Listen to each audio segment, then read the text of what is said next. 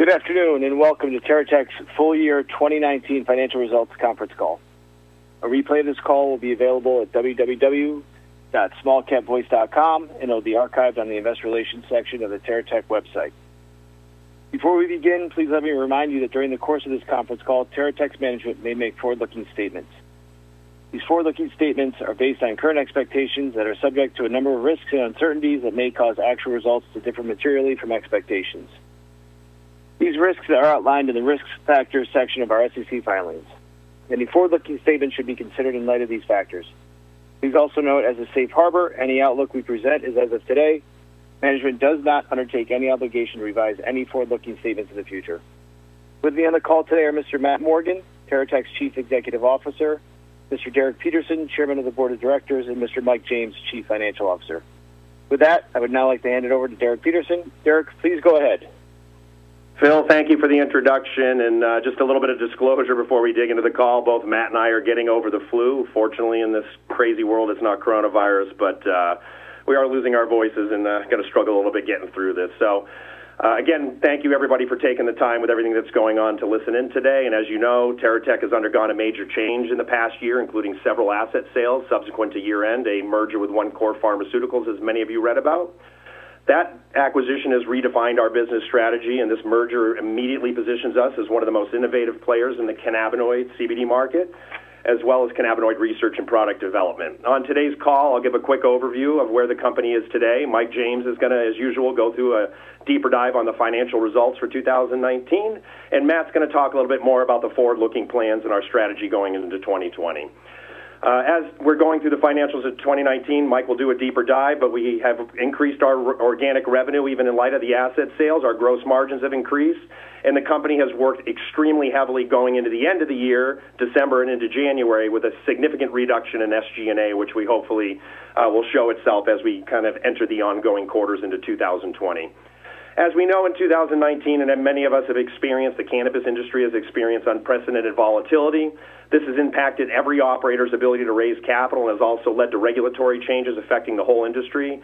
To deal with these challenges head on, we implemented a restructuring plan, a strategy which enabled us to leverage our balance sheet to fuel growth as opposed to approaching the capital markets at this market cap level. That was not something that we wanted to do. We plan to redeploy additional capital generated by the sale of non-core assets toward more, towards more productive assets. You'll hear more about later on from Matt. As we've spoken about in the past, we've sold so far our Bloom Reno dispensary on Virginia Ave for $15 million, our Desert Inn Road, uh, uh, Clark County retail uh, establishment for 10 million, and we're in talks with several others for a couple other non-core assets and some of our redundant permits in the Southern California market. We anticipate all of this to bring in somewhere between 25 to 30 million in non-dilutive capital for us throughout the year. Right now, as many of you know from prior calls, the Nevada marketplace has shut down transfers pending some corruption that took place there. We're waiting for them to reopen that to finish off the transaction and the transfer of the permits before the final cash is received for the transactions that are already engaged in the Nevada marketplace. We anticipate that to happen sometime in July. We'll keep everybody posted as we go through that. What that leaves us with is essentially a pretty consolidated footprint. So at the end of the day, after the asset sale, we'll be left generally with our retail operations up in Oakland and the associated cultivation facilities, our retail operation at San Leandro. We're going to maintain and keep one location in the Santa Ana marketplace, place, likely our Dyer location because of its relevance. And in Nevada, we have our Decatur store, uh, still operating outside of Clark County, as well as our Reno cultivation and manufacturing. In addition to that, we have our Hydrofarm asset at $5 million on the balance sheet. That was supposed to IPO sometime this year. Obviously, with the volatility in the markets, we'll keep every po- everybody posted as we hear more information in terms of turning that into some measure of liquidity for the company.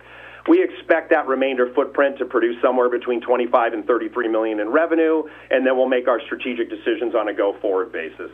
In addition to that, we'll bring everybody uh, up to speed next week. We finally got uh, just yesterday FINRA approval for the name change. So next week we'll be launching a new website, the new name change, and the ticker symbol uh, will be happening at some point throughout the week. We'll keep you posted as well as that. Uh, as that comes to fruition. So, with that, I'm going to turn the call over to Mike James to discuss the 2019 financial results. Thank you, Derek. Good afternoon, everyone. I'll now provide you with a summary of the 2019 financial results. For more detailed results, please refer to the press release that we issued earlier today, which is posted on our website along with the Form 10K, which has been filed with the Securities and Exchange Commission. In addition, please note that we compile our financials under U.S. GAAP, including non operating ex- expenses. For the year ended December 31st, 2019, we generated revenues from continuing operations of approximately 28.05 million compared to approximately 20.16 million for the year ended December 31st, 2018, an increase of approximately 7.89 million. The increase was primarily due to ramping up of our production operations, a $3.32 million impact, and increased dispensary revenue, which accounted for 3.71 million. We also saw a 20% increase in revenue generated by Edible Garden from the sales of its produce and herb products.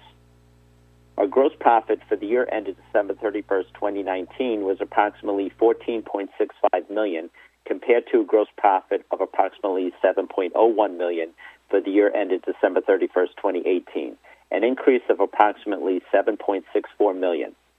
Our gross margin for the year ended December 31st, 2019 was approximately 52.23% compared to approximately 34.77% for the year ended December 31st, 2018.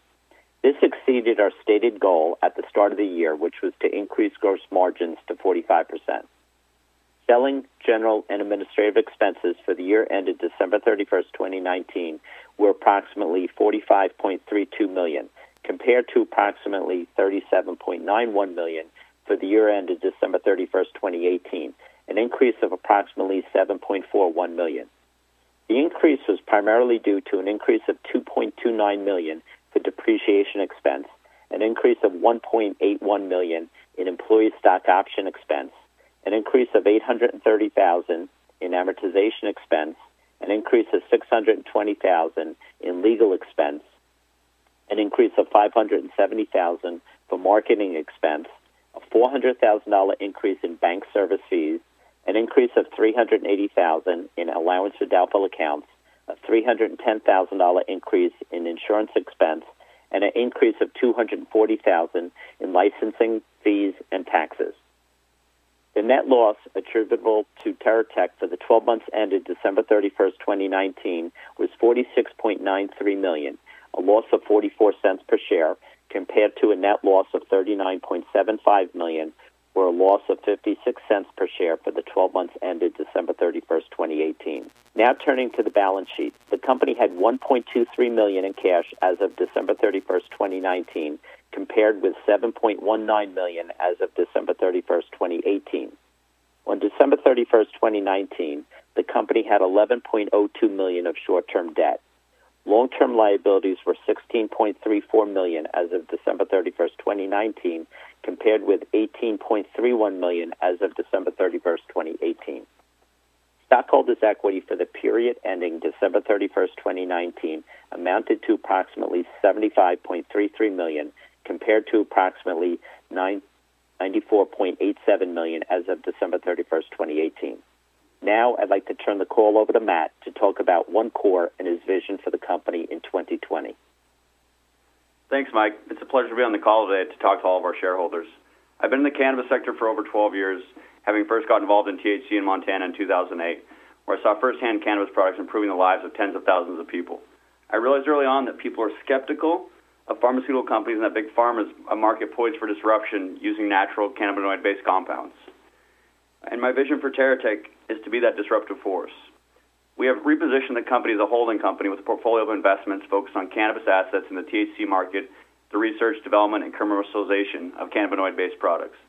This new business model positions us as an inquirer, owner, and manager of a diverse group of businesses operating within the cannabinoid industry. These businesses will be niche, niche market leaders that operate in attractive markets with defensible market positions and clear pathways to profitability.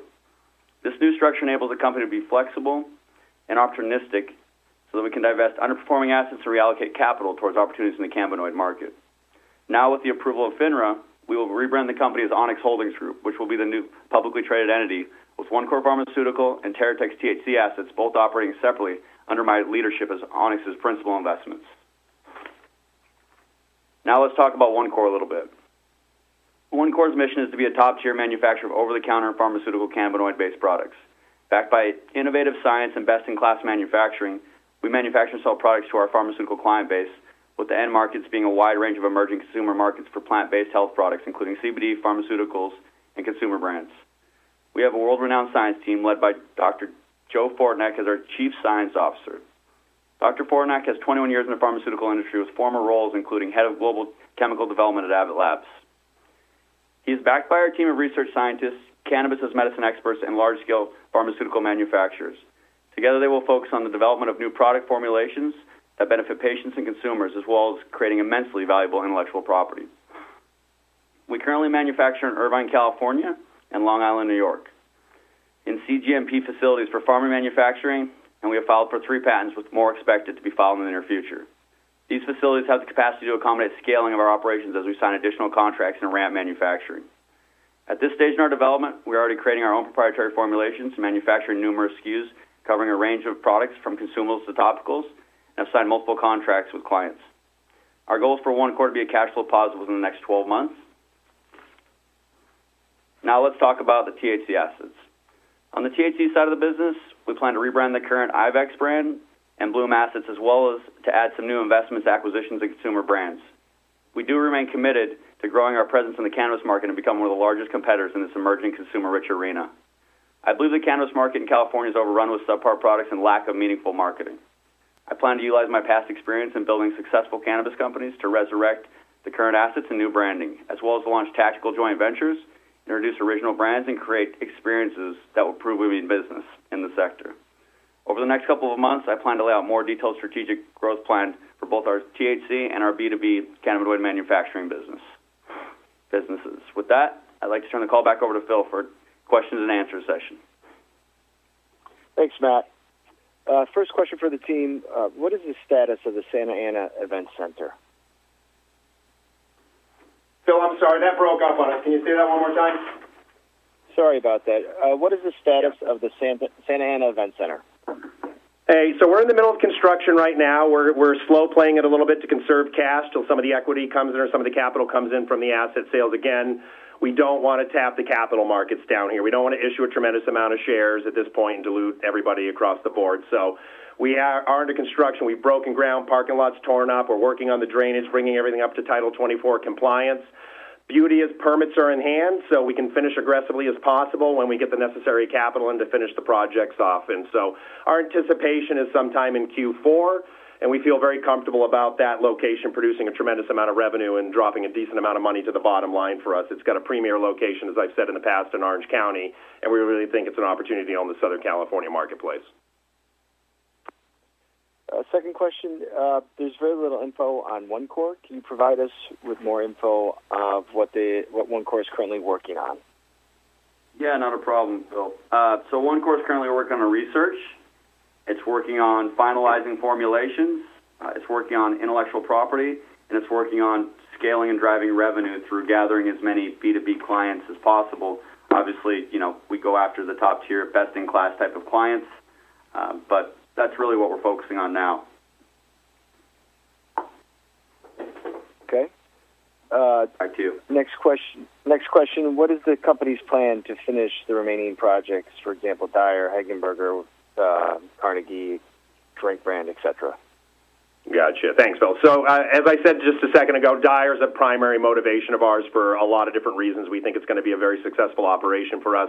Carnegie is one of those other non-core assets we're going to look to monetize. We're in discussions with people right now about swapping that out for cash to finish off the projects. Uh, Hegenberger's got a few hundred thousand dollars left to spend, and we should be finishing that up and applying for permit there shortly.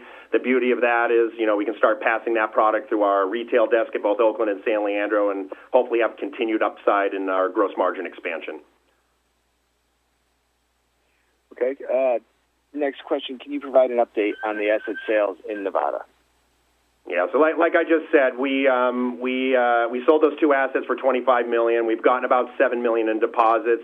The remainder of the money is basically waiting until the license transfers hands, uh, and we anticipate that to be sometime in the July timeframe. Now, obviously, the world is uh, a little bit on its heels today, and those timelines might change a little bit. But we have seen some forward momentum from uh, Governor Sisolak in establishing their new uh, cannabis bureau there. They've appointed a chairperson, they've appointed a board, and they've appointed uh, several employees in the space. So our understanding is that their expectation is that they'll be opening up sometime in the summer. We were one of the late stage uh, applications that were being reviewed. I think we were 93 days in when they shut that department down last year, and their normal transfer times were about 90 days. So, again, our expectation is when they open back up that we're one of the first uh, applications to get processed. Once that happens, the remainder of the consideration will come in under the terms of the agreement.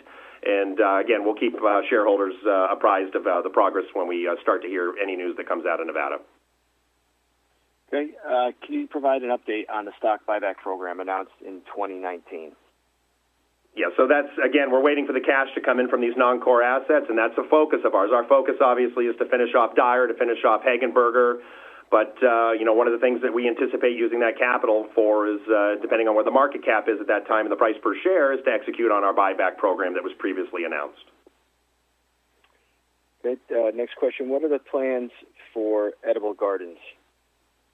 Uh, and, and we've always said in the past, Edible Garden was a great kind of uh, leverage point for us from an application standpoint. It was symbiotic. At this stage in the game, I don't want to say you know it's not necessary, but it's a bit of a distraction for us. And so we're in talks with several groups about potential alignment, spinoffs, and some other activities. So I think you're going to see something you know in the next uh, month or two in terms of uh, us uh, entering into a transaction of some sort with that asset. But that uh, that isn't something that fits the new business model on a go-forward basis. So we're trying to find the most accretive opportunity for it right now. Okay. Uh, next question: What will be the future revenue breakdown uh, be between THC and non-THC products? Uh, yeah, so obviously no one has a perfect crystal ball moving forward how it's going to play out, you know, with FDA ruling or not ruling on ingestibles in the, in the cannabinoid CBD market.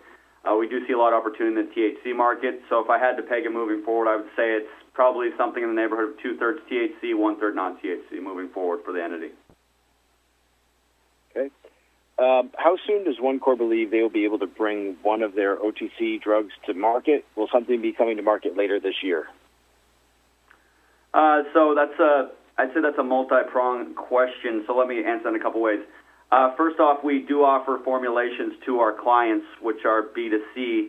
We are more B2B, so we're, we're offering up formulations now to our clients that, that are on market. But as far as an actual OTC drug, you know, on drugstore shelves that, that looks, you know, looks like it's disrupting to the to the current OTC market, uh, I would say that's put that's more likely, uh, you know, in 2021.